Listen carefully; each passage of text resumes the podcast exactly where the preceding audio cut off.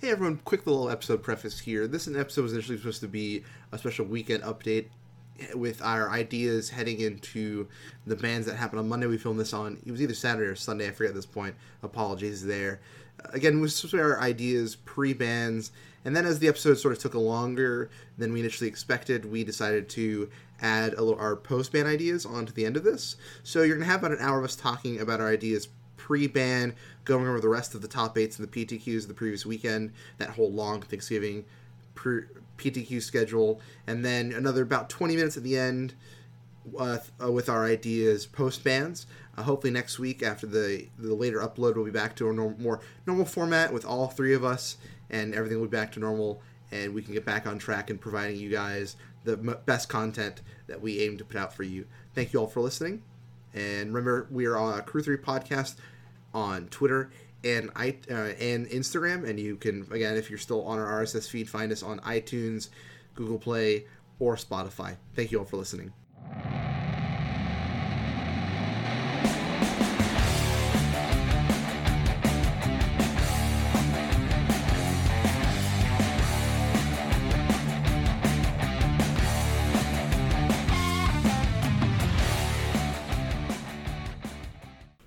Everybody, welcome to a special weekend edition of Crew 3. This is Ruckman, and of course, my co hosts, Chris and Ricky. What's going on, guys? Hey. Not much. Thank you for joining me this weekend. I know it was short notice, uh, but I saw some interesting conversation going, and since we didn't have a full Crew episode last week, I figured we can pull in you guys for something quick, maybe a little longer, about 30, 40 minutes maybe, uh, just to talk about A quickie, what if is you going to happen, uh, what's going to happen on Monday with after the Olive Garden social and the ban list comes out. Uh, of course, we talked about uh, the a little bit last week on hey, what's going to potentially happen uh, with after all the mono black decks won the took took over single handedly those first two PTQs, and very quickly it seemed that the metagame online definitely reacted like Seems we thought so. it would. Mm-hmm. Uh, so, and then of course, like I said, the Olive Garden social is going to happen on Monday. We're back to weekly ban lists. We're going to talk a little bit about you know what we think is should shouldn't be banned. You know, we'll go from there. All right, so let's take a quick look, guys. Let's talk about these top eights real fast. Let's go. You Sure. uh, were so kind to kind of list them out for us to. Uh, Yeah. So, I'd like to point out that none of these were won by Mono Black. well, okay, none of the newer ones. Of course, we started with the 25th and 26th. Of course, both of those top eights were 50% plus mono black. Uh, then some blue green decks filtered in there with some black green field right. Then mono green also. But then, yeah, definitely the 29th and the 2th to the 30th, we're looking at one, two, three, four, five mono black decks between those three PTQ top eights. Four of them are all in one. Yeah, PTQ. four of them are all in the second one to the 30th. So let's take a quick little breakdown. We can go talk in the deck lists. Let's start with the one from the 29th. We had Black Green Field winning, Golgari Field in first place. Second place, Bant Field. Third place, uh, a standard deck, essentially, with the Blue Green Oko mid range sort of style strategy, right? Then we have Blue White Control with Fae of Wishes, Red Green Aggro, Mono Green Devotion, Mono Black Aggro, and another Golgari Field deck at eighth place. So let's start here, then we'll move on to the next one. So clearly, Field is now creeping back into our metagame. How do you guys feel about that? Yeah, I don't think I think it's fine. I don't think it should have been banned in standard, personally. that's a hot take right That's there. me. That's me. Uh, Hot takes for later, Ricky. I know, I know. I think the Field of the Dead is a fine magic card. Uh, it's very good. It's very powerful. It makes a lot of zombies. Um, they finally decided to start uh, going Golgari and just main decking Abrupt Decays so they could stop Virulent Plague from happening. Mm-hmm. Um, I also just like Thoughtseize. Like you have a lot of just like Nissa for value, Tireless Tracker for yeah, value. Chris and really I- keep the deck going. Chris and I talked about it. Tireless Tracker was a card that when you asked me what cards I thought was missing in Pioneer, Tireless Tracker was definitely one of those cards. And here's a deck that is clearly and definitively saying, yo, I'm going to play that Tireless Tracker, right? I'm gonna track it. yeah, this deck. I mean, like you use all the best lands. Yeah. I've And definitely whole- seen got, like, some Is Jungle- flags Blasto. as well. Is Jungle Hollow the best land? A Jungle Hollow is one of the best lands. Because it's a different named land for your Field of the Dead? Yeah, because exactly. I'm talking about the exciting lands. You've got like Westvale, Blast Zone, Castle Locthwain, Castle Garenbrig, uh, Field of Ruin, like so many spicy lands. One Radiant Fountain against Burn. Westvale Abbey, we've talked about a little bit. Mm-hmm. Hissing Hissing Quagmire, we haven't really talked about the Manlands a whole lot. Uh, those do exist, obviously. Yeah. I mean, Ifnir Deadlands, I'm surprised there's not. Is there a Scavenger's Ground in here? There's Uh, not. There's not. We saw a lot last week, though. We've seen them. We've seen them as as depending on how popular Mono Black is. And I love the the four Oblivion Sower in the sideboard. Well, sometimes you can't even. No, that's the that's like you get to play all of your opponent's lands that are in exile. Mhm. Oh. Yep.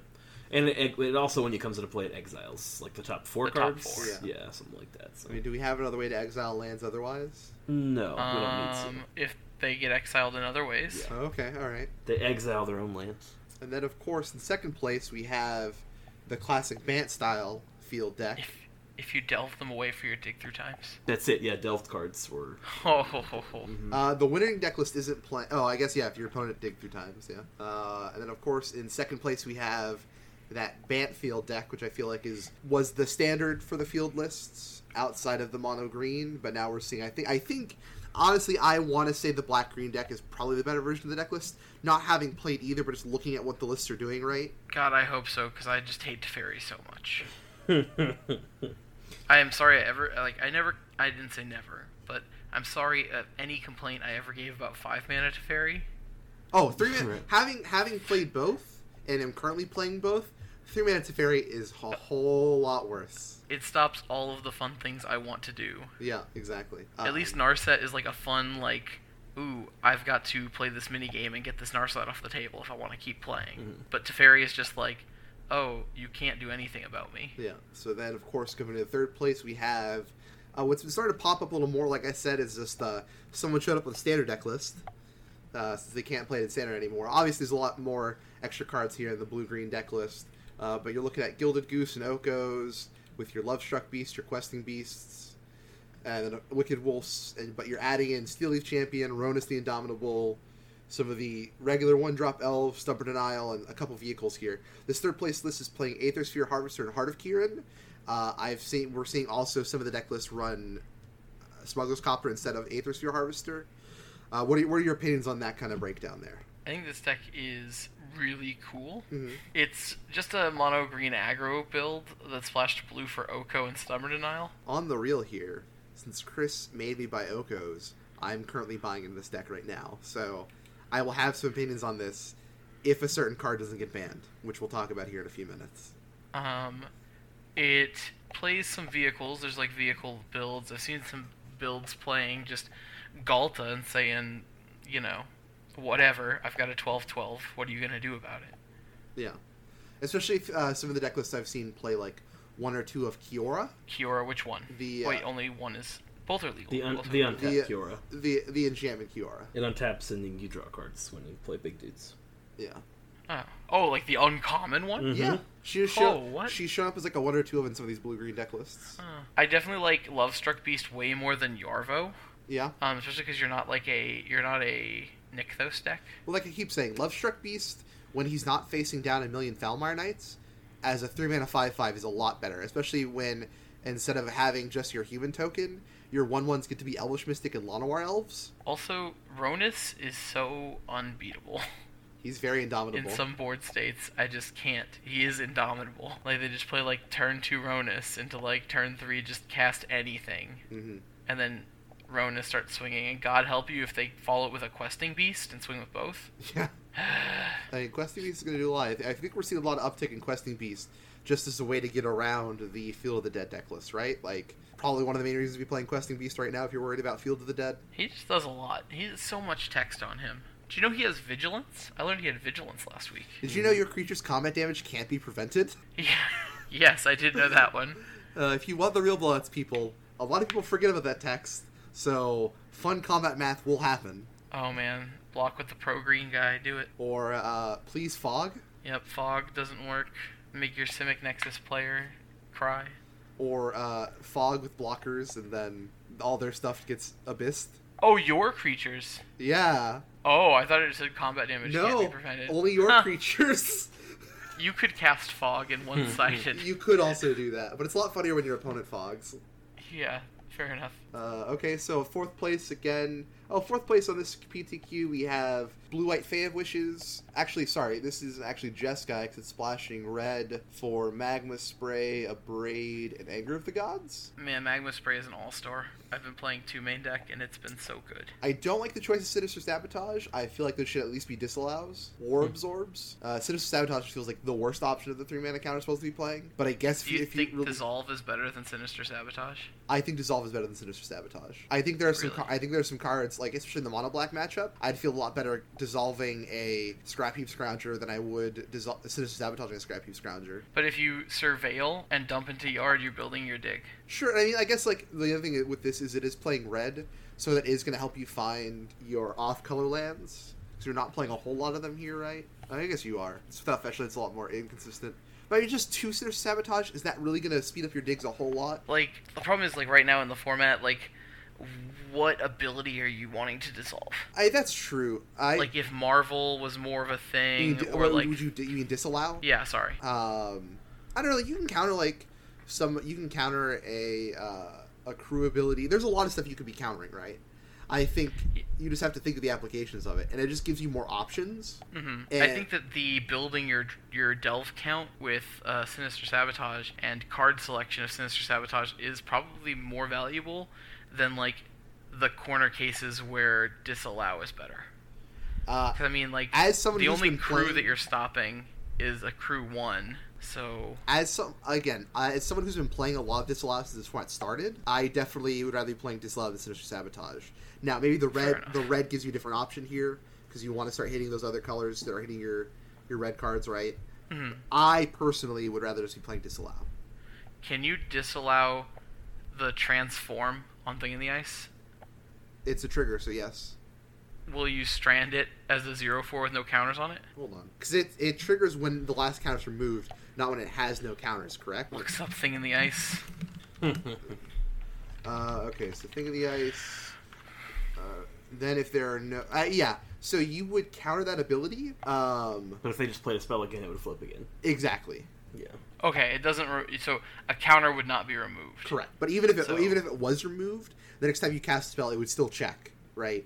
So, but yeah, you can delay a Oh, flip, okay, you can alright. delay a flip by one spell though, which isn't nothing. I mean, that's definitely nothing, not nothing for sure, but it'd be a lot cooler if you could strand it as a zero four. Mhm. Sure. But I can see there are definitely things you could stop that could be big, like a uh, Blue mirrors. you Bloodsoak could- Champion. Yeah, Bloodsoak champion. I just I just feel like right now this format is like clearly there's a metagame forming here, right?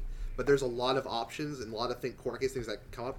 I just really want the options of disallow over a, two cards that can surveil one. Fair enough. And in fifth place we have what's pop, what's seemingly becoming another very popular deck uh, against Field of the Dead. Are your is a green black or sorry green red or Gruul aggro lists. Playing some Ember Cleave, a card I'm really pr- I really like a whole lot. Smuggler's Copter, more Questing Beasts, Rabble Master, Glory Bringers. I think that this deck can do some really stupid things. Um, most of them being like turn two Rabble Masters. Yeah, Turn two Rabble Master seems insane. Like turn two Rabble Master on the play is generally the game. hmm and like what was it i was watching a game where like it was just turn one Llanowar elf into opponent's turn one thought Thoughtseize, and it was like do you want to take my rabble master or my legion war boss Yeah. either way you're getting got And then I mean, like, you have a Rabble Master. If you throw an Ember Cleave on Rabble Master, like that's probably just game over, right? Like, that's a lot of damage So mucho demo. yeah. and then if you get if you uh, get your Secret Lairs next week, Secret Lair next week, and buy some pile drivers, you can throw an Ember Cleave on those, oh my gosh Secret Lairs is a different topic entirely which is fine because it's not whole very relevant to this format. So yeah um are any of the cards pioneer playable pile driver. Mhm. that's it No, there might be one other card in the Goblin deck. I think. You, No, you can Goblin play King's the. not in it. You can't play the four mana two two. Is that in the set or no? the four mana two two Which four mana two two? The ringleader. It do- Ringleader's not it's in not it. in the set Okay. Um I think pile driver You is. can't play Serum Visions. You can't play Snowlands. You can't play Just a Bitter Blossom. you can't Um, play Reaper King. No. You can't play any of the cats. Or you can play Regal Caracal Mm-hmm. Yeah, you play Regal Caracal. and the War Leader. Yes. Okay, But you're not going to play those cards. Con. Honestly, if you're going to play any of those cards, it's probably the Pile Driver. Right. Uh, but you're going to look really adorable if you play a Regal Caracal. Mm-hmm. Uh, yes. I mean, your opponent will already think you cure. You're the your opponent will already think you're cute if you cast a regular Regal Caracal. Mm-hmm. But you know, if you play the the Secret Lair, it's, you're gonna get some audible ahs out of the audience. Oh yeah, They're just gonna definitely. concede. put those Instantly. put those foil tokens in play. That's- yeah. Uh, okay, so then of course in sixth place once again, we have Todd Anderson showing once again up with mono green, a man who will not stop playing mono green. It seems. If it ain't broke, Yeah, and he's as you talked about last week, he's shown up again with his reclamation sages. dude, card's are insane in the main deck right now. Yeah, and then he's packing one of Ulamog in the sideboard, and back to Shaper Sanctuary Heroic Intervention. Is this one of those decks that like? So do you guys think that Mono Green's kind of just dropped off a bit here and where it sits in the format, or do you think it's one of those decks that's just going to sort of ebb and flow as we go along with? I think there will always be a can I land an elf and then play a three drop deck, hmm no matter what. Sure. So there will be a green X. I want to play a three drop on turn two deck. But is Every is the red green deck just better at doing that? Uh, They're different decks entirely. I think the red green deck has more explosive three drops to play on turn two, but less consistently. Game Trail and Rootbound Crag are sort of rough lands to be working with. sure. Um, I think that the mono green deck is definitely the most consistently like here's my elf and here's my like three drop that's not as cool as a Rabble Master but we'll get the job done. okay, that's fair. You get to activate Nykthos more often. Yeah, that that's also true. You get to do weird Nykthos things. Hey, but like I said, it's a different deck, right? Like you're obviously going to try and ramp out into big wa- voracious hydras and walking ballistas, as opposed to just going on the beatdown strategy. Racist Hydra is a really really good card. Yeah, and then seventh place we have once again the Mono tried black. and true mono black aggro, and then we go back tail Black ending. green yeah, field. yeah, black green field. Uh, playing Kalitas is the other one playing Kalitas as well. Yeah. Yeah, okay, in the main. Uh, No, playing no. the board. Yeah, this one the first place list is playing it in the sideboard. Uh, the eighth place list is playing it in the main. A few other differences here, but essentially the same deck, right? Yeah, pretty much the same deck. They've got the same game plan. A lot of really good side Bs with like their tireless trackers once again. So Paying the ultimate price in the side in the main board though. Ultimate Price is surprisingly good. I've been playing it.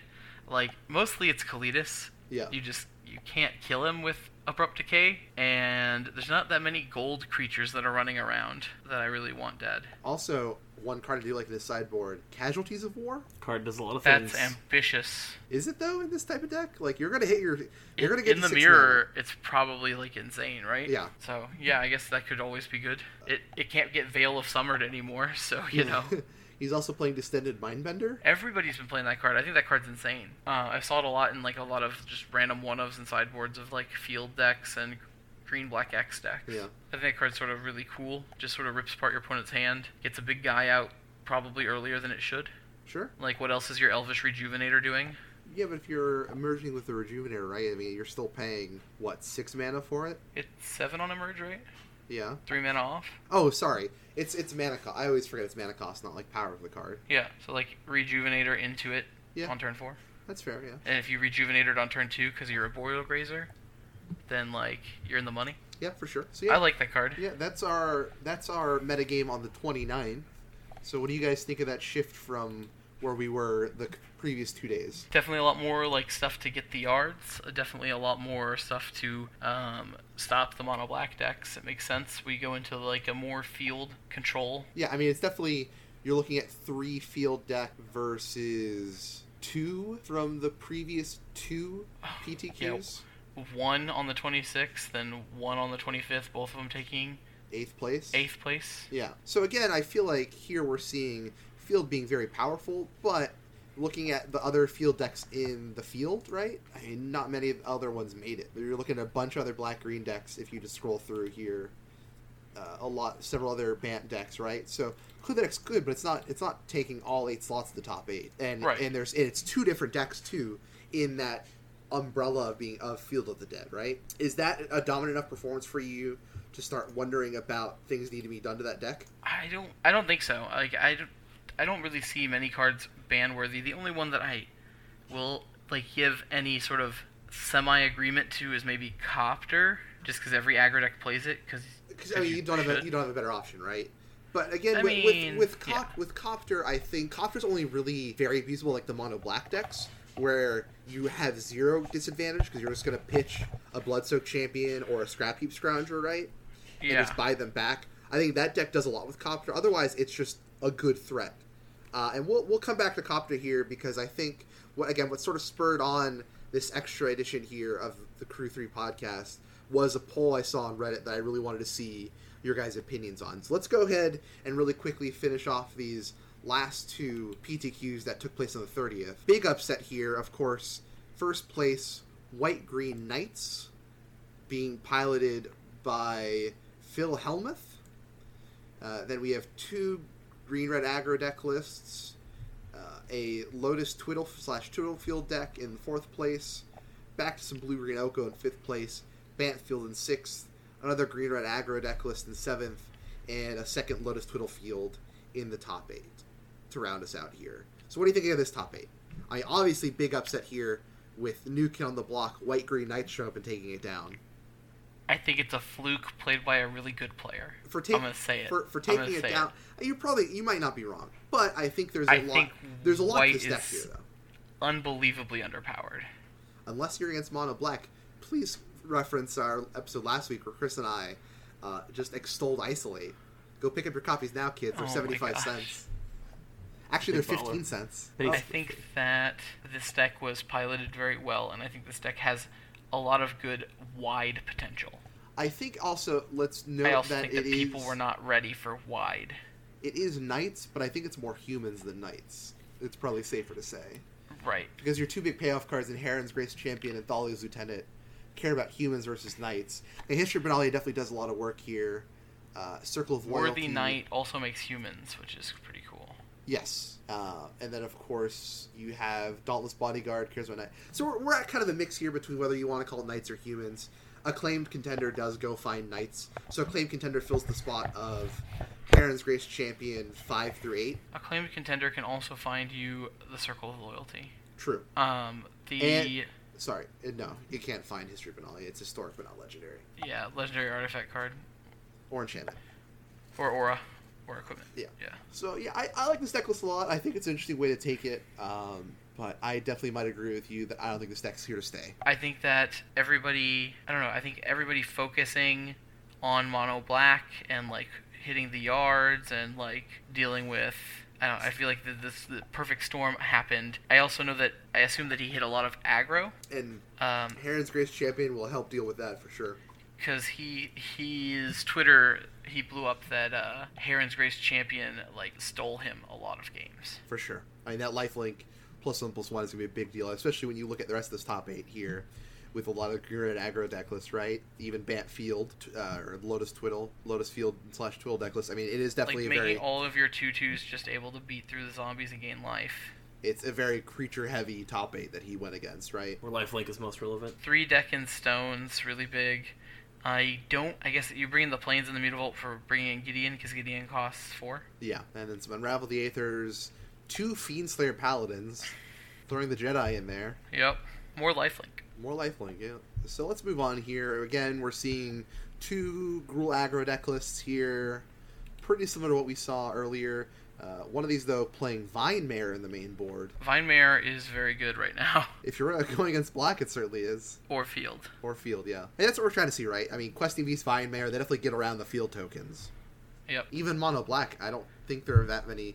I guess they have several at three power, but two and three was where that deck, deck is at. So Questing Beast just kind of gets through a lot of their board as well. Questing Beast gets through everybody's board.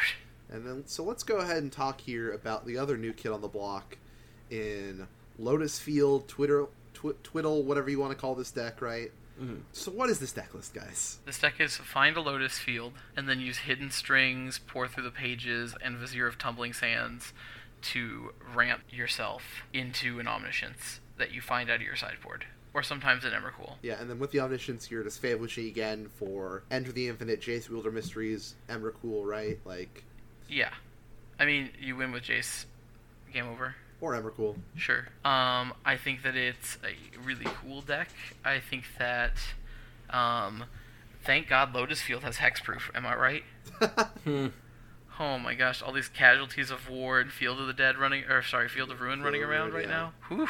That is a strong, strong keyword to put on that land. Hmm. I mean, it has to have something going for it, also, you can copy it with your thespian stage. which is great for that end of the battlefield trigger, getting around that. Yep. So once you got one, you can get a bunch. Yeah, probably you only want to find the one, and then you're trying to thespian stage the rest of them. Well, you have Pour of the Pages untaps two lands. I'm just saying, I don't think you want to be Oh, playing yes. because of the Right. sacrifice trigger when it enters. You don't want to be sacking all your lands. Right, Two right, right. And you use. Sylvan Scrying and Once Upon a Time. Once Upon a Time, finally not to find creatures, but to find these lands now. Still doing degenerate things. Card's still broken, sure. Um, I think the deck actually looks pretty consistent, and your main combo piece having hexproof is cool. I, I don't think this deck is uh, like it's definitely definitely a flavor of the week here, but I think it has staying power. Yeah, I, I, I this could definitely I feel like be one of those decks that fits into that like tier one and a half, high tier two deck list. That if you want to be picking this deck up and playing it, I don't think it's anything to scoff at. I just wouldn't think you're going to be hitting those big finishes every week. It also feels like a deck that's like one like oops common away from being broken. Sure. like like if there's just like blue blue untapped two permanents some random common that does that for like some reason Sure. I mean, something there there could easily be something that breaks that sneaks through at some point. And i mean we already have hidden deck- strings right i don't know it feels like it just needs one more redundant piece Mhm. to really push over i like the deck though Yeah, it's really interesting. it's better than possibility storm Ooh, Chris. if you want to if you want to play a really really nifty fun combo deck with actual win potential i think you play simic twiddlefield Chris, do you have a rebuttal to the hate on your possibility storm deck list there? Not yet. But uh, Not yet. It's just that Ricky hasn't seen the power of Wishclaw Talisman yet. Okay. oh man Sure. How have you? Oh, you haven't gotten to play your your Jund deck yet. We haven't played yet. We haven't, we haven't played yet. Haven't We're played. still Do you- formulating a deck list. I was gonna say, have you even picked up the cards yet? It's just coming. Yeah, it's still still still coming. It's been it's only been like two days since we recorded the last episode. So. Sure, it's still in the witch's oven. hmm And of course, Bantfield, another green red deck list, and again with Twiddlefield. So there, there's our there's our top eight for that one. Again, definitely a lot more aggro focus here. People, I guess, feeling really really hangry after their Thanksgiving meal here, just want to bash face. hmm could elvish reclaimer be good in this deck Which card's that again? The one drop that uh, lets you pay two and sack a land to tutor any land and put it into play. Is it two in tap or three in tap? Ooh, that's a really good question. Yeah, I I was under the impression it was three in tap. Having looked at the card recently. If it's but three and tap, it's probably not very good. somebody type it whose keyboard isn't as loud. It is two and tap. Nice, there we go. I know definitely had a tap, but uh, wasn't sure if it was two or three. I think it's plus two plus two as long as there's Two three and more tap. lands in your graveyard. hmm That ability's not as relevant as the as the search for any land in our deck, but yeah. Uh, uh, not really. I mean, once you get a Lotus Field in play, you have to sack two lands. It's M20 pre-release all over again. Anything else you guys want to add to this top eight? I think this top eight is really cool. Once again, no, there's there your mono black is sitting there, but uh, oh no, there's no mono black here. At least in the top eight. Uh, if you scroll Yeah. through, there's definitely some in the event, right? Uh, finishing just outside, but it didn't have the oomph here to get to push. Uh, also, let's note that 12th place is your mono blue deck list you like a lot. Hey, um, also I don't believe do these green red aggro decks are they playing Smuggler's Copter? Seventh place is playing four of. Fifth place, which is the blue green deck list, is playing three Copter, two Heart of Kiran. Yes, uh, they're all playing four of the green Okay. deck list anyway. But again, so but again, I don't. 16 Copter, but not a ton of Copter. I, I think again they're not doing it. Copter's not as busted in these deck lists as it is in the mono black deck because they're not just getting the free discards off of getting recursive threats in the yard, right? I mean, Right. here it's just a very good card. I think Right. in terms of every other deck outside of mono black, Copter makes for a very powerful card. Which again, I think at some point you just need to determine is that like the top tier power level you want for your format.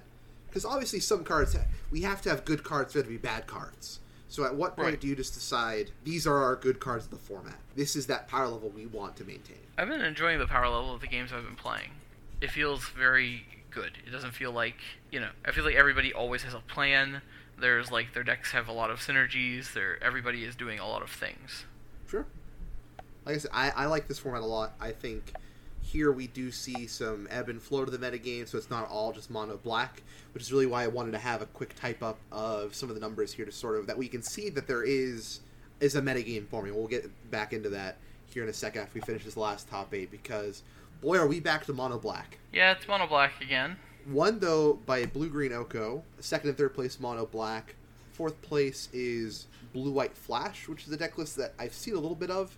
This I feel like is its first big win here, right? Uh, it's playing Gideon Ally of Zendikar, Teferi Time Raveler, Archangel Avacyn, Brazen Borrower, Reflector Mage, Selfless Spirit, Spell Queller, Thraben Inspector, Walking Ballista, and it's four Smuggler's Copter. If you're attacking with creatures, you're always playing for Smuggler's Copter.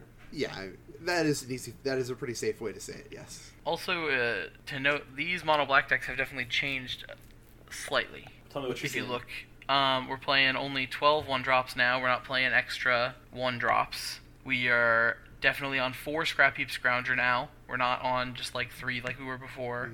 Um, we've added Murderous Rider. We've playing three Rankle, two Spawn of Mayhem, and now we are That's sideboarding. Three in the case of the uh, second place list. We're not sideboarding four Dark Betrayal anymore. We're sideboarding two Fungal Infection, so we can pick off an opponent's uh, elf and still be able to crew our copter. Mm-hmm. Um, or I don't know, do something with a one-one body, and then four Noxious Grasp. This is the second place list that I'm going through. It just seems a lot more tuned for the meta. Whereas like last week we were looking at a lot of mono black decks that were like four Dark Betrayal, and they were playing like the fourth Bridge Prowler Mm-hmm. and like other cards to just help you in the mono black matchup. If we're to talk sideboards, uh, the sixth place list, a couple of these lists actually are playing Sky Sovereign. Mm. Yeah, the sixth and seventh place, place lists are playing Sky Sovereign, and the seventh place list is playing a one of Infernal Reckoning in its sideboard to sort of get those Ulamogs. Oof. How do you how do you feel about gaining ten life? I love it. Exile target colorless creature. It also gets copter, That is true. Yeah, it gets Copter. and you gain three. hmm Um, it also makes them do something with their walking ballista. True. You will force the the button on that issue. And if if the if you play against the hardened scales deck somehow, it's really good against hangerback. Mm-hmm.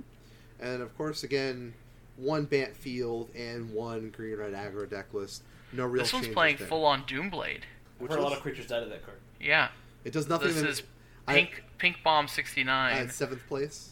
is playing uh three Doomblade. That's someone who wasn't expecting to play the mirror match a lot, or is comfortable. Well, he's got four Dark Betrayal still. Okay, yeah, that's someone who's very yeah. Okay, that's fair.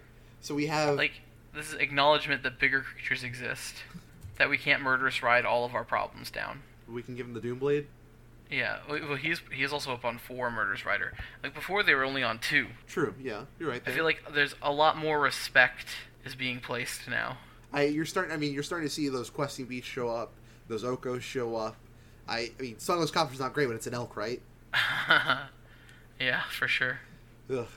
Just imagine just a giant copter-shaped elk walking around. Imagine your plane just growing legs and horns and walking away. Oh no. Oh no. That's my nightmare every other night. It's the nightmare I'm gonna have tonight. uh, but yeah, but we're down to like two or three Spawn of Mayhem. We're not trying to cheese it with four Spawn of Mayhem. We're back on. Night Market Some- lookouts. I mean, we're still playing Night Night Market Lookout. I just think I Night Market mean- lookout just gets the damage in, right? I It's Ricky's that favorite card that card is infinitely better than I give it credit for. Ricky's hot take is gonna be to ban smug to ban Night Market lookout. That's right. No, I I definitely think it's the card that makes me look like an idiot more than any other card in this entire format. Not Dwynen? Oh my gosh. Yes, not Dwynen. This one's even playing an Aethersphere Harvester in its main. Ooh. It is for Harvester has been the hotness recently to uh, to battle all the other decks that are attacking. Yeah. Let's point out that in the eighth place green red list, uh, they're playing Ravenmaster and Warboss. We were just seeing Ravenmaster a lot earlier. Oh, I've seen Yeah, a we're- lot of both of those. Oh yeah, I many talked about weeks. both of them.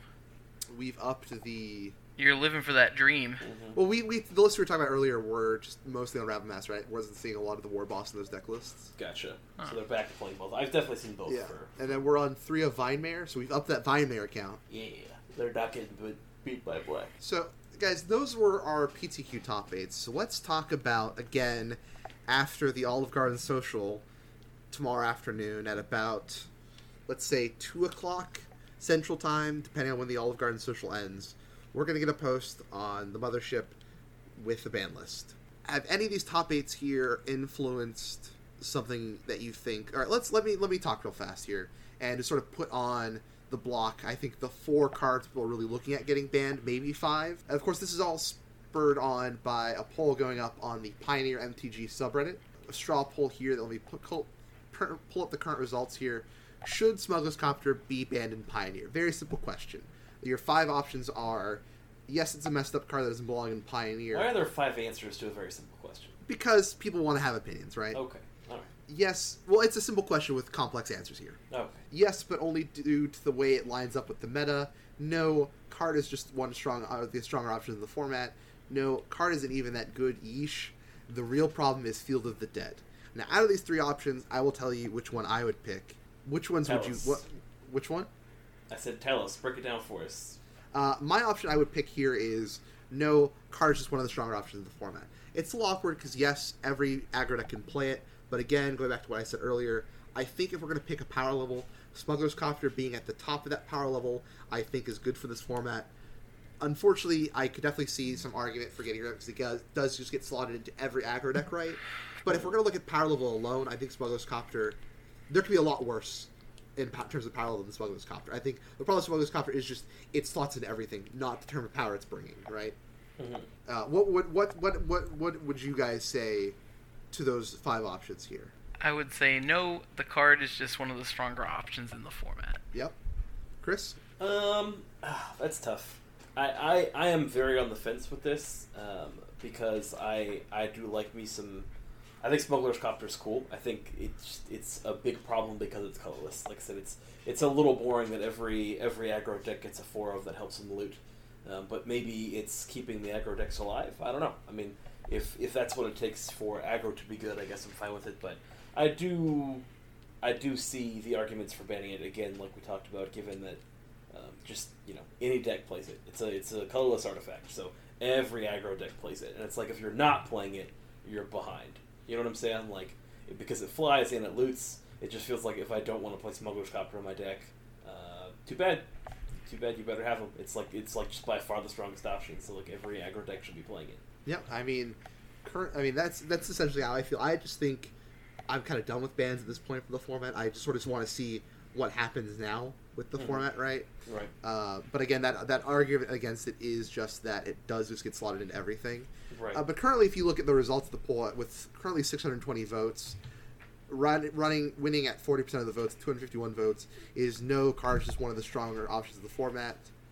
So I think right now the community who is weighing in does think the card, at least for now, does get to belong. How many So no brings you- votes total between the two? Because there's two no options, right?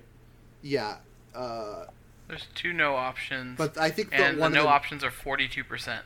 Yeah, but I think that last no option is kind of more of a joke of the card isn't being very good. I mean, yeah, it depends. The, Technically, twenty percent uh, the is. real problem is Field of the Dead is also a no. I was gonna say I would call that a no vote, Sure. So sixty-two percent of 62%. votes Mhm. say no. which is the majority think, of five options. I think I can see it getting banned. I don't want it to get banned. I think it'll be good. I think the form will be fine without it. I think Aggro will live on. If we just play like Gutter Bones and Mono Black, maybe Gifted Aetherborn. Mm-hmm.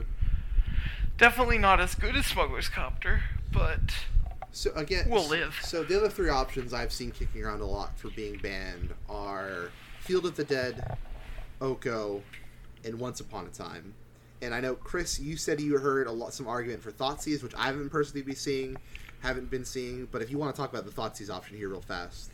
Yeah, I, I, I've seen you know not just a little bit of talk about it either. I mean, I've definitely seen if every band conversation I've seen with a streamer, for the most part, has somebody has talked about Thoughtseize, not as the most serious of options, but just as something that again, like uh, very very powerful. I mean, you're you're taking whatever the best card your opponent's doing is, and you know. Um, uh, you can kind of redo some mulligans, I guess, if that makes sense. Like you're stopping some powerful things. Um, the arguments I've seen are just like you know in formats where the format's super healthy, you don't need Thoughtseize, and just you know again it's another card that just most black decks are playing it. Like as soon as you're playing black, you're playing Thoughtseize. Maybe Sure. that's fine because it's just a powerful option, but um, it is it is stopping a lot of answers.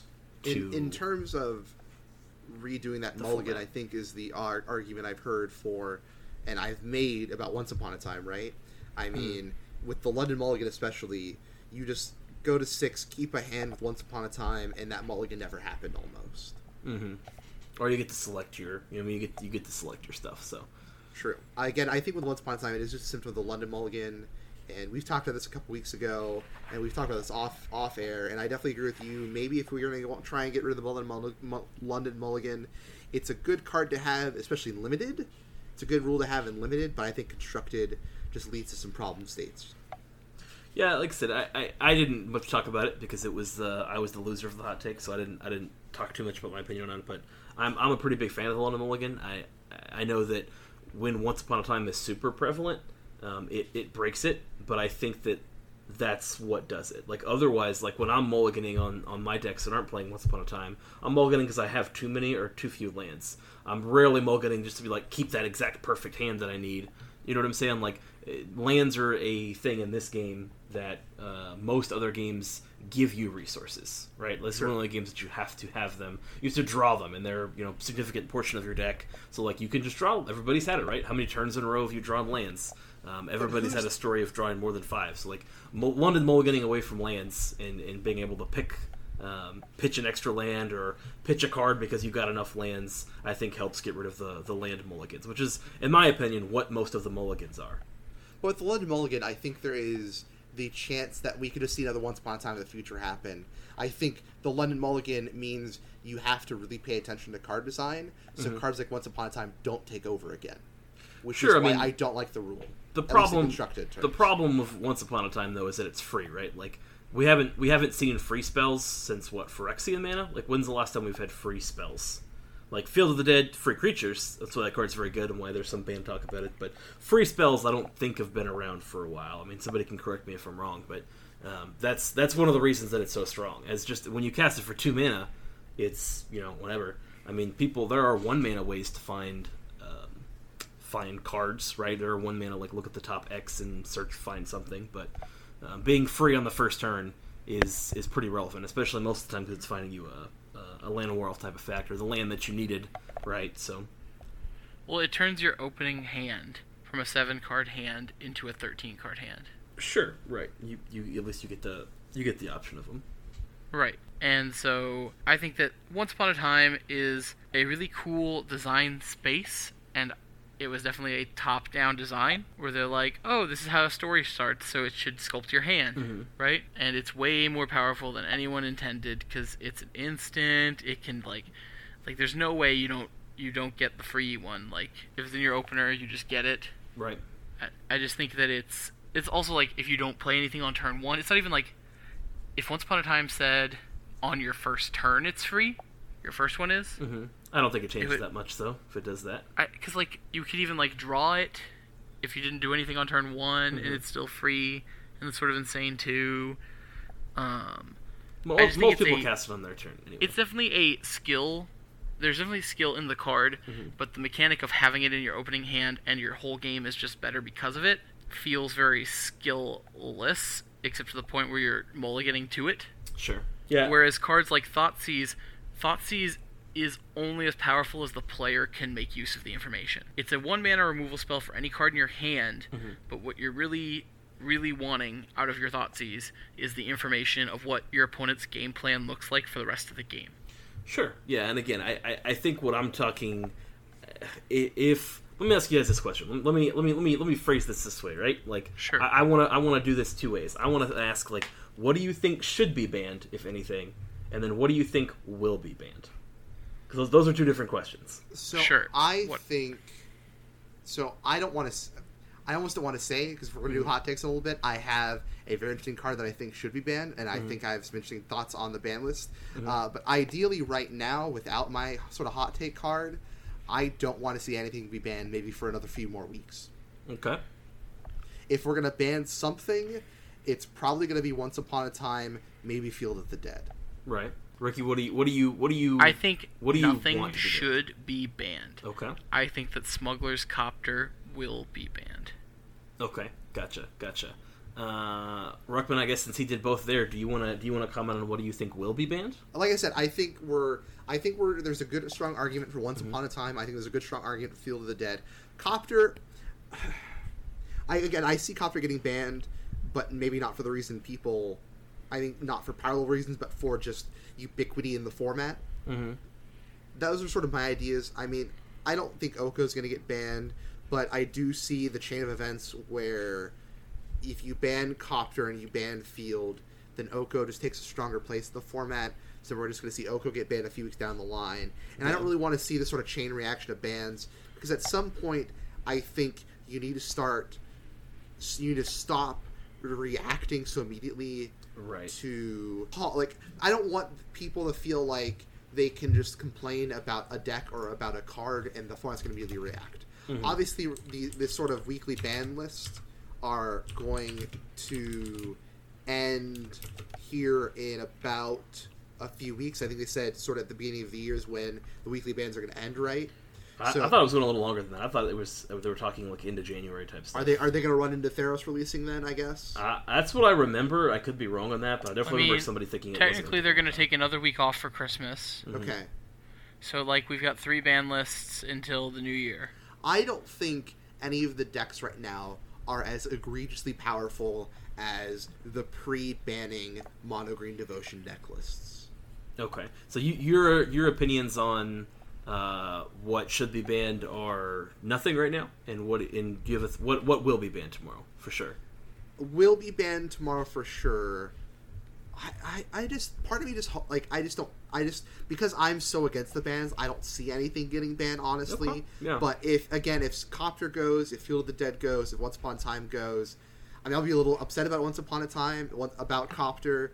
I'm, I don't really care much about Field of the Dead Uh, because obviously I just personally sort of bought into those cards, right? So mm-hmm. I'm sort of personally biased there. I'm not going to fault the arguments for banning those cards. Is my thing. I understand what why they were going to ban them, mm-hmm. especially with the right Ian Duke's going to provide. I'm sure there's going to be.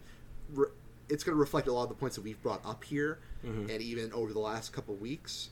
I just personally think that at some point you need to just let a metagame establish. And right now we're seeing four key styles of decks in this format. You're seeing Field of the Dead, you're seeing Mono Black, you're seeing Mono Green, and you're seeing either the Green Red or you're seeing the Blue Green deck list. That's four or five what I would call key card key decks in this format, right? Mm-hmm. Which and they're all sort of cyclically play, preying on each other, which sounds like a pretty good metagame to me. And then you clearly have these outlier decks that can sneak in, that can place well. Maybe they're not top eighting consistently, but they're going to show up and they're going to perform admirably. Sure. I uh, what I want to see banned is probably Once Upon a Time, and I think that's it for now. But what I think will be banned is Smuggler's Copter. I think if you ban Once Upon a Time, if you unban Nissa's Oath, I think that that would be good.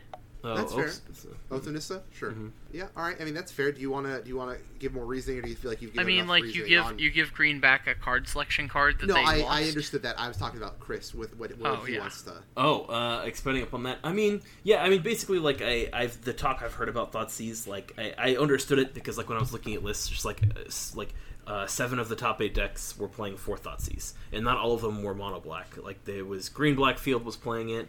Um, Field of the Dead, I I don't know. I mean, like I don't see why we're talking about banning that card right now. Um, there's a lot of ways to ban against it, Uh, and, and I agree with you a lot. Where it's like, let's let our sideboard cards do work. Like you're when you give things to people a couple weeks to be like, oh look, here's a card that I could play against that deck.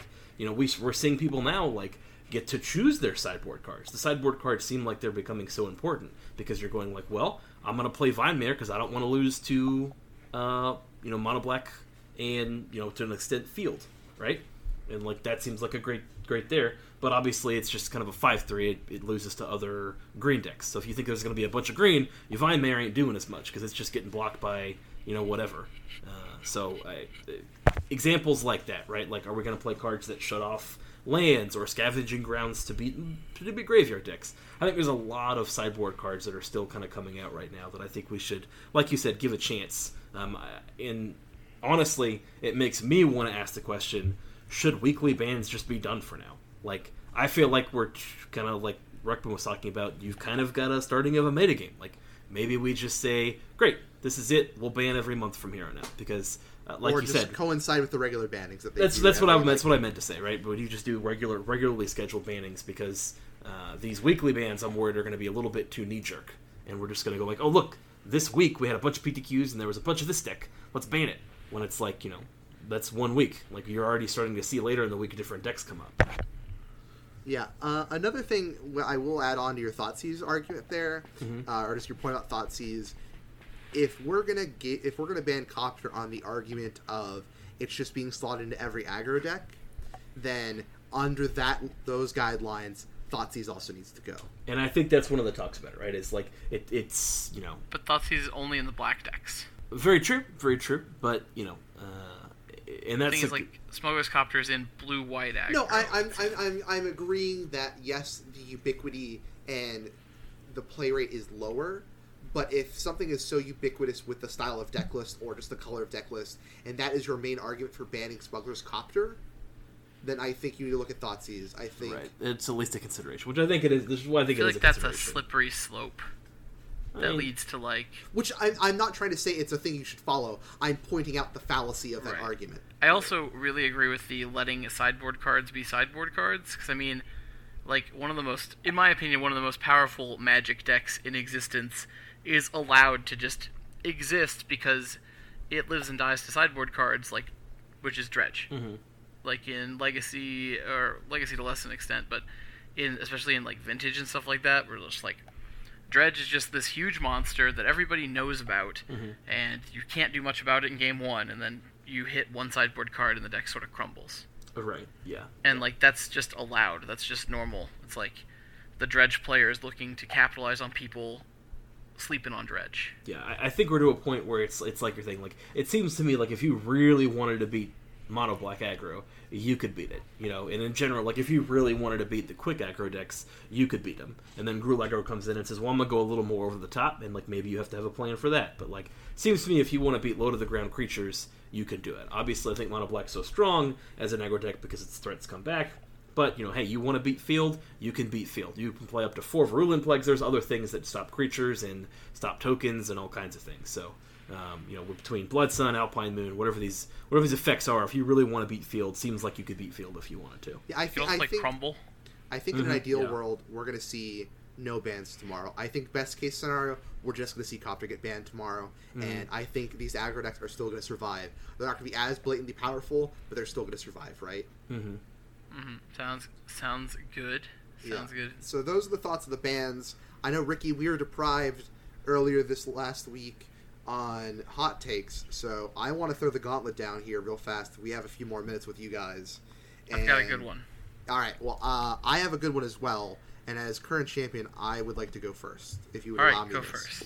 You may go first. My hot take, as someone who loves playing blue white control right now, or blue white in general, Mhm. I think if we're gonna ban a card, ban Teferi Time Raveler. I think Alright. that deck makes too many non-games. Mhm. I think that de- that card actively keeps several things out of the format in the form of Aetherworks Marvel. I think, even though I don't think that deck is very good, even without Teferi Time Raveler, I think it also makes some strategy a little too safe.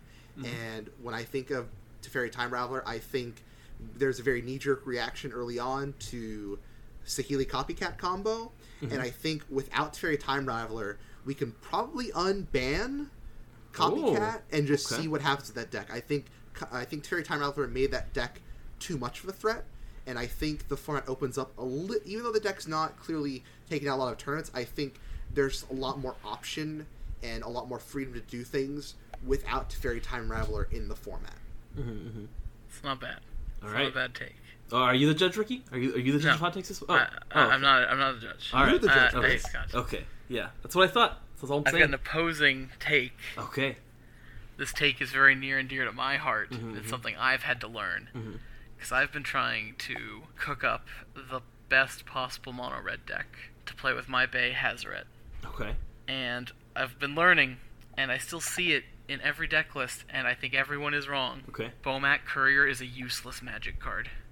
It cannot play in Pioneer. All right. It gets beaten by everything in the whole format. Mm-hmm, mm-hmm. It gets one swing in, it never gets a second. Right. And it normally can just be ignored. It doesn't have to, like, be answered immediately like before. It's just like, oh, I'll just play my two drop and it'll stop. And the real kick is that it doesn't even get in its point of damage on turn one if your opponent's turn one is a goose. Off they goose ya. Do you have to deal damage to get the card under Bomat Courier? You don't have to deal damage, but you won't even get the damage. hmm Gotcha. And then very quickly after the goose comes a Steel Leaf Champion, Mhm, and now your Bomat can't swing, Mhm, and it can't block. It also can't block Questing Beast. Um, it's just I think it's a completely dead card. Mhm. I think that you need to either play another spell or play Blistercoil Weird. Blistercoil Weird. Love it. Blistercoil Weird is a one mana one one that has a really janky form of prowess. Just has yeah. Just has. It gets it gets countered. not no, counters. no, It that's gets the other plus one. Yeah, Yeah. it gets plus one plus one until end of turn, and it untaps. and it untaps Mhm. every time you cast it. It's got it's got prowess, but it untaps. yes.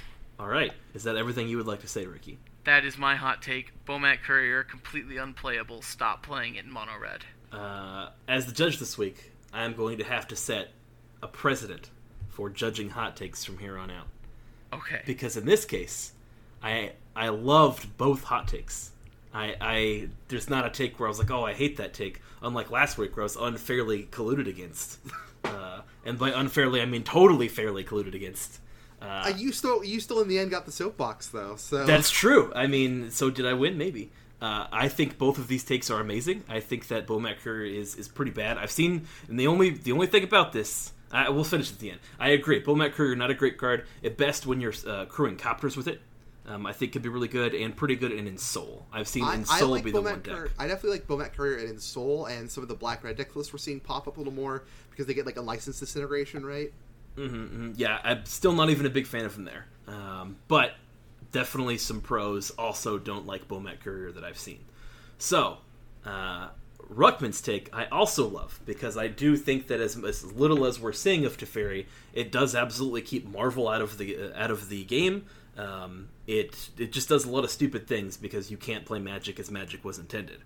So here I am going to institute the the uh, hotness versus truthness matrix, which is how hot is your take versus how how true is it. And uh, even though both takes I think are pretty true, Ruck, Ricky's take is definitely more true. Uh, Ruckman's take is way more hot, way way more hot.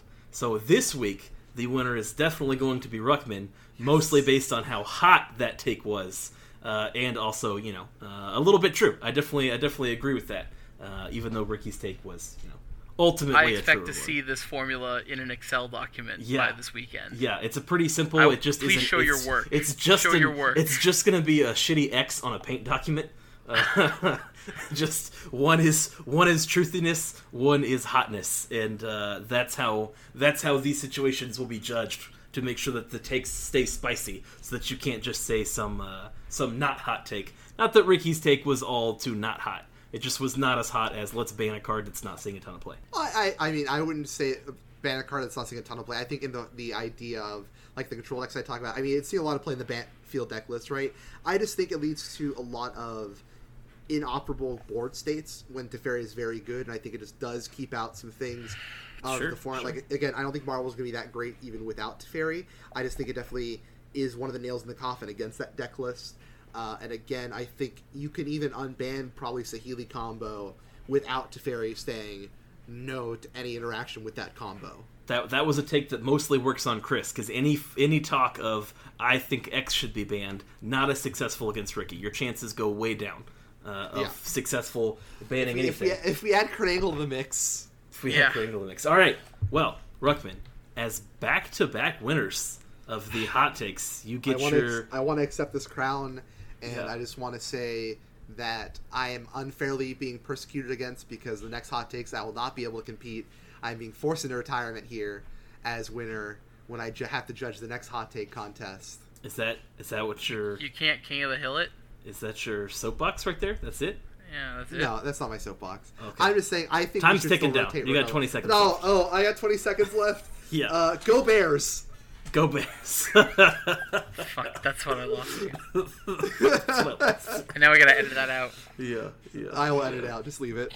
Um, all right. So thank you guys for joining on this special episode of Crew Three Podcast, this weekend edition. I did want to get this out here because I think there's a lot of conversation to have ahead of the bands. I did want your opinions heading into the Olive Garden lunch spectacular, Mm-hmm, whatever we want to call it. I guess I think later this week we might not have a full episode because we did end up going a full out over a little over an hour here, and I think this is going to constitute a lot of the discussion anyway. So maybe put out a short little update to On round out the happened week with the bands, on, yeah. Mm-hmm. on what happened with the bands. 'Cause I think we talked about what most of the events we talked about here. So I think we'll probably put out a little update on what happened with the bands. If we're all on it, we'll do maybe another hot take here.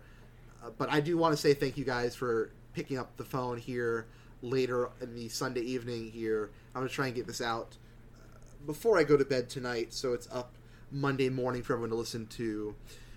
A reminder: if we don't, if we do do a, f- a little update, because I think this might even just take the full place of the episode for this week.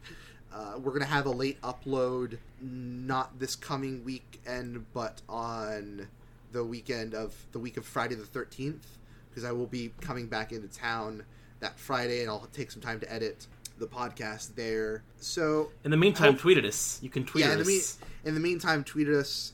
Let us know what you think about the format. Uh, we're on Twitter at Crew3 Podcast. We're on Instagram at Crew3 Podcast. Uh, Chris and Ricky, what are your guys' handles on Twitter? Uh, add also Steve. I am at it's underscore Christmas. Christmas has no T because it's my name. Perfect. All right, you guys, like I said, like they said, you can find us there. We'll get back to you at some. We'll get back to you e- one way or another, guys, here soon. And after, hopefully, after this trip I'm taking, we're going to be back to our regular upload sort of schedule. Maybe we'll have some. I don't really plan on these sort of weekend things happening a whole lot, but I think after two weeks of no bands, this is a really big week for the format that I really wanted some good opinion on. And since we were down, or bad Ricky- opinion. r- Oh, down down Ricky earlier on in the week.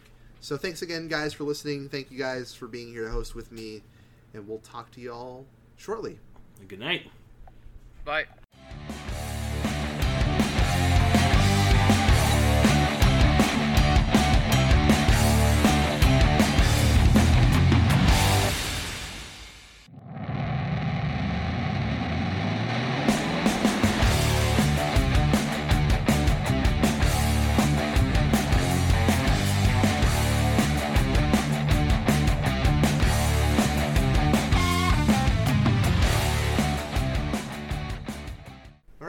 Everybody. Welcome. Uh, this will be a quick addendum on the end of the episode that we recorded this weekend, with the intent of that being a special release. However, uh, with with my trip coming up and things sort of being a little busy for us this week, we decided we just sort of do a quick 20, 30 minutes here, guys, to uh, break down for you the uh, the ban list changes that just dropped on Monday, and sort of add it on so you guys will have an idea of our post, our, our pre and then post ban thoughts. So let's get into it, guys. Uh, of course, here uh, still a little bit of a time skip, obviously, with me is Chris and Ricky. So, uh, how about those bans? It must have been a, a poor day at the Olive Garden Social to get three different cards banned. Yeah, the breadsticks weren't very tasty. The soups were a little off. You know, they were grumpy. They were grumpy pandas there in the Olive Garden. What a band.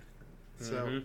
so let's Re- let's lay it out. clarify what what did the what got banned for the people out there? Sure. All right. I was about ready to lay that out there. So, of course, uh, as expected, we saw the banning of Smuggler's Copter. Sure, sure. and easily to coincide with that was the ban of Field of the Dead. right.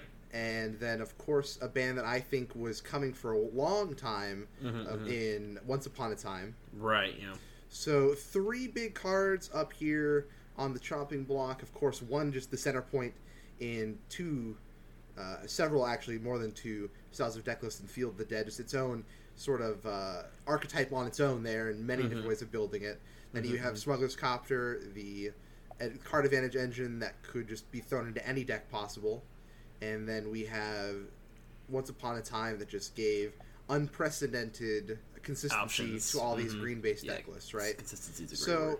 so which which card do you guys want to talk about first here? I think we, we went over pretty well our thoughts on what we wanted and what th- should get banned. I mean, uh, Mhm. I personally still wanted another week or two without bans again, but I th- I think I mentioned that uh, any sort of bans that would happen if it were any of these selection of cards were easily justifiable in what was what was banned, right? Yeah, I, I don't really like the Field of Dead ban, um, and, and I might be wrong on that. Uh, when I, I posted into our local group about that, or one of the one of the several groups I'm in, basically one of the Texas groups, several people just kind of acted like uh, like it was ridiculous that I would think otherwise, like oh that card had to go.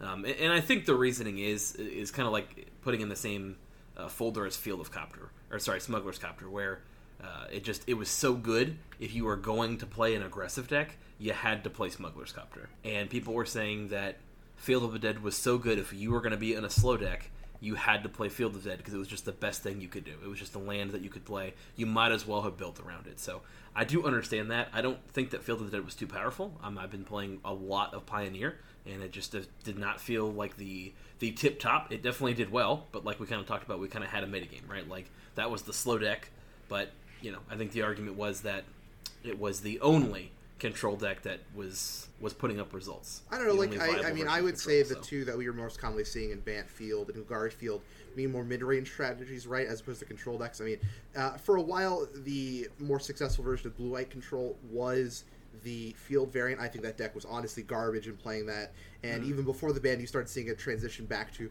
more traditional control without that field package. Mm-hmm, mm-hmm. And I think clearly that for the slower control style decks, maybe Sultai, Sultai field decks, I think were popping up here and there.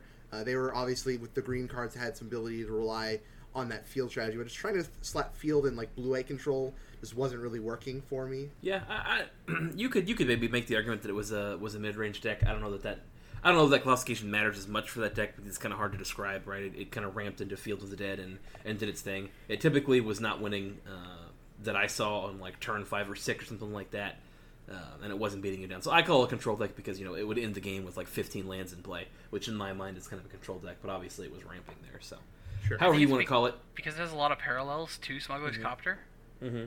Smuggler's Copter is a colorless card that just rewards you for wanting to attack, Right. and Field of the Dead is a colorless card that rewards you for just wanting to play lands. Right. And so, like, the stipulations, like literally six different land names, is not hard at all.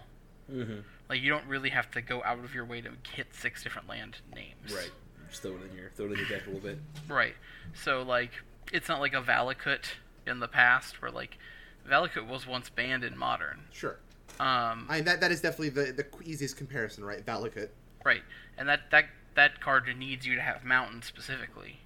Mm-hmm. And it doesn't do anything as powerful as Field of the Dead. Sure. Now with Scapeshift of course you can compare and you don't instantly die to the Scapeshift, but um it making a 2-2 body is way better than just a lightning bolt in most cases.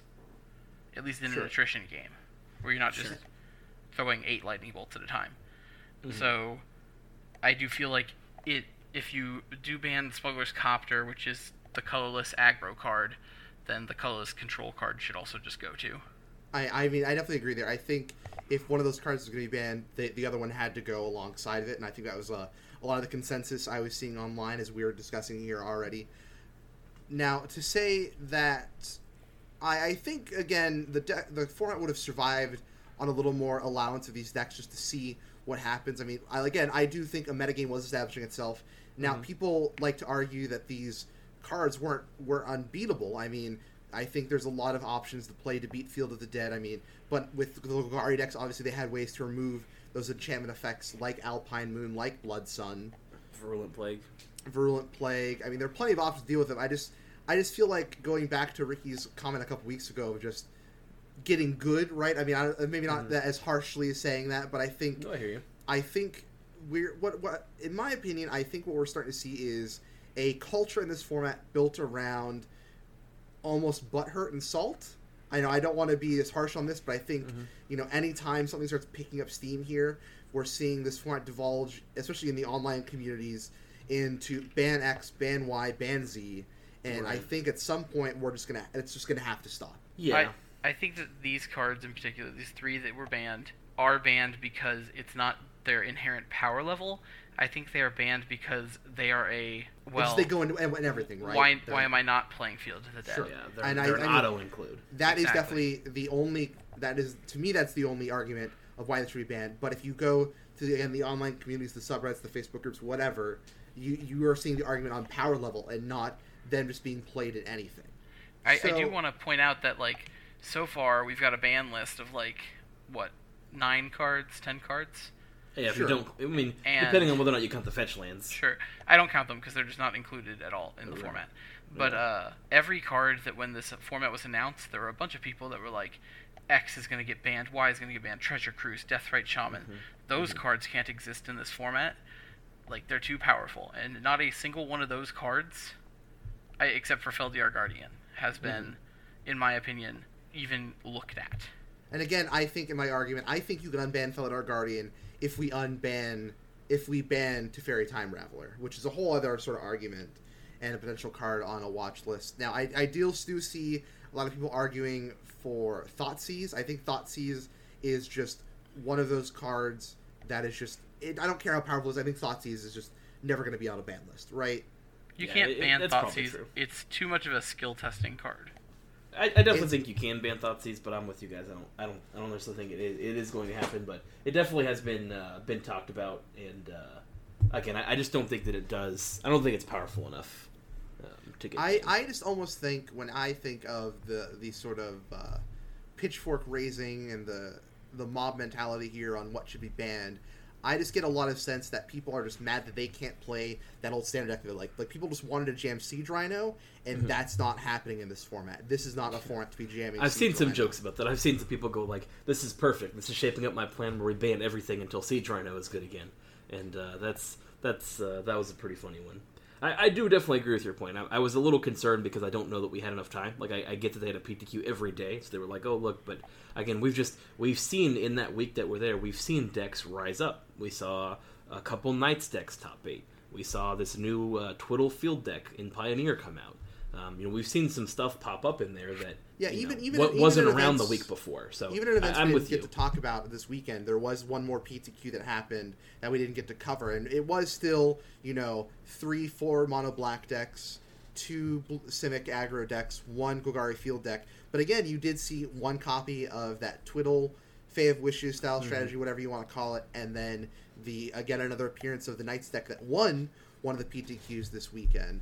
So clearly there are stuff to be doing that don't involve these cards. It's just yeah, I mean it's just so easy just to take those key cards and just put them into anything you're going to play. How hard do you guys think Mono Black got nerfed with the Smuggler's Copters only being banned? Honestly, I think the deck is still fine. I mean, I don't think it's as oppressive because it doesn't have with Smuggler's Copter you had and the recursive threats they had a little bit of extra leeway in what they were able to discard and just recur back, right? Obviously, Mm-hmm. I still think though that now they're just gonna buy your pack rats that Ricky called week one, go grab some maybe Pain Seers or the Kaladesh energy card, right? Whatever that one Oh, is. Glint That Sleeve Siphoner? I think you grab Glint some Glint Sleeve Siphoners. Yeah. You I maybe think- throw in some, you throw in some Aether Hubs. You maybe Pain Seer. You throw in some pack rats. The deck's gonna be just fine. I don't think Pain Seer is playable because uh, the best thing about Pain Seer is that you could crew the copter to get his Inspire. Sure. Well, maybe again, Mm-hmm. maybe maybe it's Glint Sleeve Cipher instead with some Aether Hubs in the deck list, right? And then, but yeah, you just jam some pack rats. You jam some Siphoners. I don't think obviously Copter gave it a little extra oomph, but I Mm-hmm. think with those cards, it's gonna be almost the same thing. Ricky, what do you think? I think you could just play Aethersphere Harvester. And go to town? Yeah, that. See, my concern about this is just like you you nerfed the bejesus out of field, right? Because you took away the namesake card. Like, like you guys are kind of saying, like, what did you do to Mono Black? Like, you got rid of a card that every other aggro deck was playing anyway. So like, you didn't you didn't even the field. You know what I'm saying? Like, you kind of just took away something from everything. So.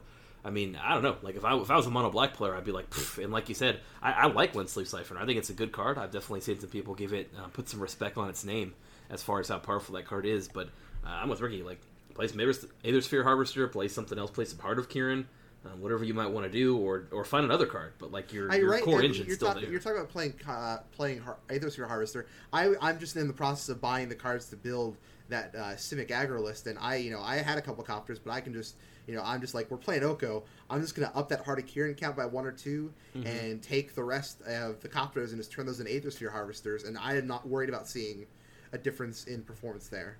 Sure. Yeah. Yeah. Like I said, that's one thing about it is like when you ban the card that everybody had to play, like you didn't you didn't ban a card from a particular deck. Whereas like you definitely took down field, you definitely took down some of the green stuff. So I I, don't know. I, I'm a little concerned you're going to see even more mono black, but I maybe think not. I think the decks that are losing out with the loss of Copter are potentially your Ensoul decks, which I, I having I don't have a lot of experience playing that deck, and I've seen a lot of pilots saying that you know Copter wasn't the biggest deal in that deck. Mm-hmm. Uh, I'm also potentially worried about seeing maybe the Gruul aggro decks. I mean, they've been popping up a bunch. I mean, Copter gave those that deck a lot more uh, dig. It had a lot more chance to keep looking for threats and things like that. And I think that deck actually probably loses a lot here with the loss of Copter. What do you guys think about that? I don't know. The the Gruul deck seemed to me more like um, what's that? Uh, what's that red artifact everybody's playing now? Embercleave? Embercleave. Embercleave. Yeah, yeah. That deck seemed more like an Embercleave to me than a um, than a Smuggler's Copter deck. Gruul I- I is agree- a I don't play know. a three drop on turn two deck. Sure. Right. Yeah. Yeah. That, and that's what my can't- thought. And like, you and can't, Copter you can't deny though that that I mean, you, but you can't deny that Copter gave them the extra things to do with their elves and let them you know filter their draws here a bit. I mean, maybe For sure. What do you what do you think you replace that? Do you just up the Embercleave count? Do you maybe go play some uh, Domri Rades? Do you go maybe grab some Atarka's commands? What do you how do you See- fill the slots in that deck? See, my thought was that would be one of the easiest decks um, to to find a new slot in because there's just so many powerful red green cards uh, on the two and three drop slot that I was like, you know, eh. I don't know that you're sliding in other um, vehicles there because I don't. I think again, like you said, the power of it was using your elves to crew it. But Yeah. I, I think that deck's fine. Like you know, but maybe if they did get hit hard. I don't play enough of that deck, but from what I've seen, they're mainly an Embercleave deck. So Sure. I don't. know. I'd be interested to see. do we have a way to salvage the field decks at all? Like I, you know, I've been championing for the longest time the uh, the mono green ramp style strategy that had, I would say, Field of the Dead is sort of a side game here. Obviously, more the deck more so wanted to ramp out into Ugins and big Eldrazi threats, uh, but definitely the loss of field there is going to affect that deck list in being able to hold back some of your opponent's game. Do, is there is there any sort of salvaging these types of strategies? Or are they just off the face? Are they just off the grid now? I'm gonna throw that off to Ricky. I want to hear what Ricky has to say. And like, or, can you play a ramp deck? So like the Field of the Dead deck, like you still have the mono green devotion decks that you can play if you want to ramp. But Mhm. Field of the Dead did a very unique thing. It's something I am sad to see go because there's not a lot of effects like it. Like there's Mhm. not many lands that can take over the game, Yeah, which would be interesting to see. Like, uh, yeah Maze's End could win you the game. I know, but like I sort of enjoyed how Tron is just a completely different kind of deck. It, it's all about finding lands, and then your lands will just give you inevitability on the game. I, essentially, we we're, we've been comparing Field of the Dead to Valakut, but I think it's more accurate to be comparing that deck to Tron. Um, but I do think that the like ramp strategy is not dead. I think the ramp strategy is just going to become more about Nissa who shakes Mm-hmm. than anything Who else. Who shakes that thing? Exactly. Yeah, I mean, of course, obviously, the last card we've sort of been circling the ball here with banning is Once Upon a Time. Uh, Uh, I don't see think ya. I, I, I don't think that's a shock to anyone. I think we've put our thoughts out there enough on that card and what it was doing in this format. Uh, that's definitely a card that I'm. Man, I hope it gets to restricted in vintage. like I hate that card so much. It's so boring and skillless in my opinion. It's just oh, it's in my opener. I guess my hand is 11 cards now. sure. And like you can wait. Like if you're going second, you don't have to play it right away. You can wait Mm-hmm. see what your opponent's doing, and then you have like then you get to draw a step, and then you're just I, like that's okay now I that's the what best I'm thing in the looking world, right? Is is being on the draw with your Once Upon a Times. Yeah. I mean, it's fun whenever you play it. I don't think anybody's if it's in your opening hand. I don't think anybody's complaining because if you started with it on the play, you basically got to be on the draw, right? Like you got to select a card from the top five. So like you were even better. Like not only are you on the on the offensive, like you get the you get the play, but you also get to select a card. Which you know the whole point of going second is like, oh, at least I get some card advantage for being behind. Uh, and when you once upon a time, it's like, nah, nah, dog, I get like, all the things. It's just the card is just way too good at what it does. It's a really cute design space. Um, good job. You made it feel like the beginning of a story, but then it became too consistently the beginning of the story. Yeah, when we're finding our our uh, one mana ramp spells every single time, it just does it does get a little degenerate. Just like a fairy tale, it's repetitive and the same every time. That's right. Oh wow, I- another turn one elf. Amazing. So I think it's pretty obviously we're in agreement that while a little disappointing in the terms of Copter and Feel the Dead, the, these are pretty good bands, right? If, if you're going to ban anything, I think I'm happy Yeah. with all three of these bands, and I'm not happy with bands normally. sure. Yeah, Ricky's not on the band train. Again, yeah. I, I I think we are at that agreement that it's not power level; it's just ubiquity of these cards being played. Exactly. Yeah, uh, Once Upon a Time was was pretty strong. I, again, it does definitely go into any green deck, but that's true for just powerful cards of a color, you know. Um, but Once Upon a Time's power level was was pretty up there as far as like you know those kind of effects typically cost two mana, like it costs, and are never free. You know, Sure. like Now, if they oh, go ahead. Sorry. oh no, that was pretty pretty much what I was saying anyway. So Okay, so now, sort of last question here, um, as we sort of end this conversation. Is there anything even on the periphery of cards you potentially see being banned, or are you just thinking we're are we done until a major sort of shakeup happens? I can't thoughts? see anything getting banned like in the near future. Like I feel like this se- this seems like a good format at, at this point. Um, maybe there's something stupid that gets banned, but I doubt it. Like I can't think of anything that'll go crazy. Yeah, Okay. I, I I could see something out of Mono Black getting banned, and if I was to name a card, it sounds odd, but I guess I'd have to name Scrapheap Scrounger because it's another colorless card that goes in a lot of stuff. Um, but again, I, I think our problem here is like we didn't set Mono Black back at all. We just like nerfed the control deck. So like maybe now you'll see other control decks who could have smashed Mono Black compete more because those decks probably couldn't beat Field. So maybe that's the rock paper scissors we're going to see. Is you're going to see real control decks come in who are just going to smash Mono Black with no problems. But if not, um, I think you might be able to see like a Scrapheap Scrounger get banned. And I throw that card out there because it's the only only card I can think of that's just like really really strong out of the Mono Black, and you could single it out. You know, um, it's a recursive threat. So nothing else in that deck seems like overpowered. So. Um, I think if anything, maybe some scrapheap scrounger for now. Um, I just feel like there's something that we're forgetting, but this definitely does seem like the the things that we've seen a lot of the last. Uh, last I, in the essen- first month of the essentially. I mean, we obviously, besides losing field, I don't think we're going to lose any sort of deck strategy here. Besides just the neutering of the entirety of Field of the Dead, right? Mm-hmm. Uh, so I think we're going to have to see something come in and fill that slot. But I think we're going to be left with essentially the same format in terms of decks, Mm-hmm. just maybe a little bit more variety in some of the key pieces Mhm. in some of these, stra- uh, especially the aggressive strategies. It gets rid of Sure. Mono Black's effective haste because like before, like you get supremed and then you're just like, oh, that's fine.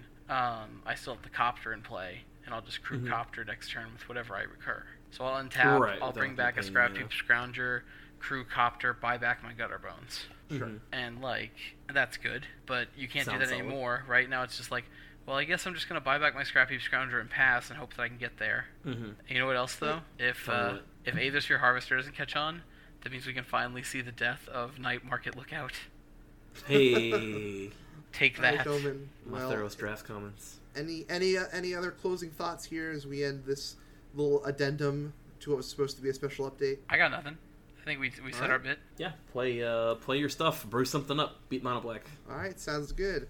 Well, listeners, I just want to remind everyone that uh, there's going to be a slight delay in the episode next week as I come back from this trip. Hopefully, we'll be still uploaded all over the weekend, maybe just not on Friday. Uh, thank you again for putting up with last week's regular episode, and now it's turning into a more regular episode style for this week. But hopefully, with the next slow release of next week, we'll be back sort of on track to what will hopefully continue to be our sort of set format there. Uh, gentlemen, thank you for joining me. Listeners, thanks for tuning in, and we'll talk to you all later. Toodles. bye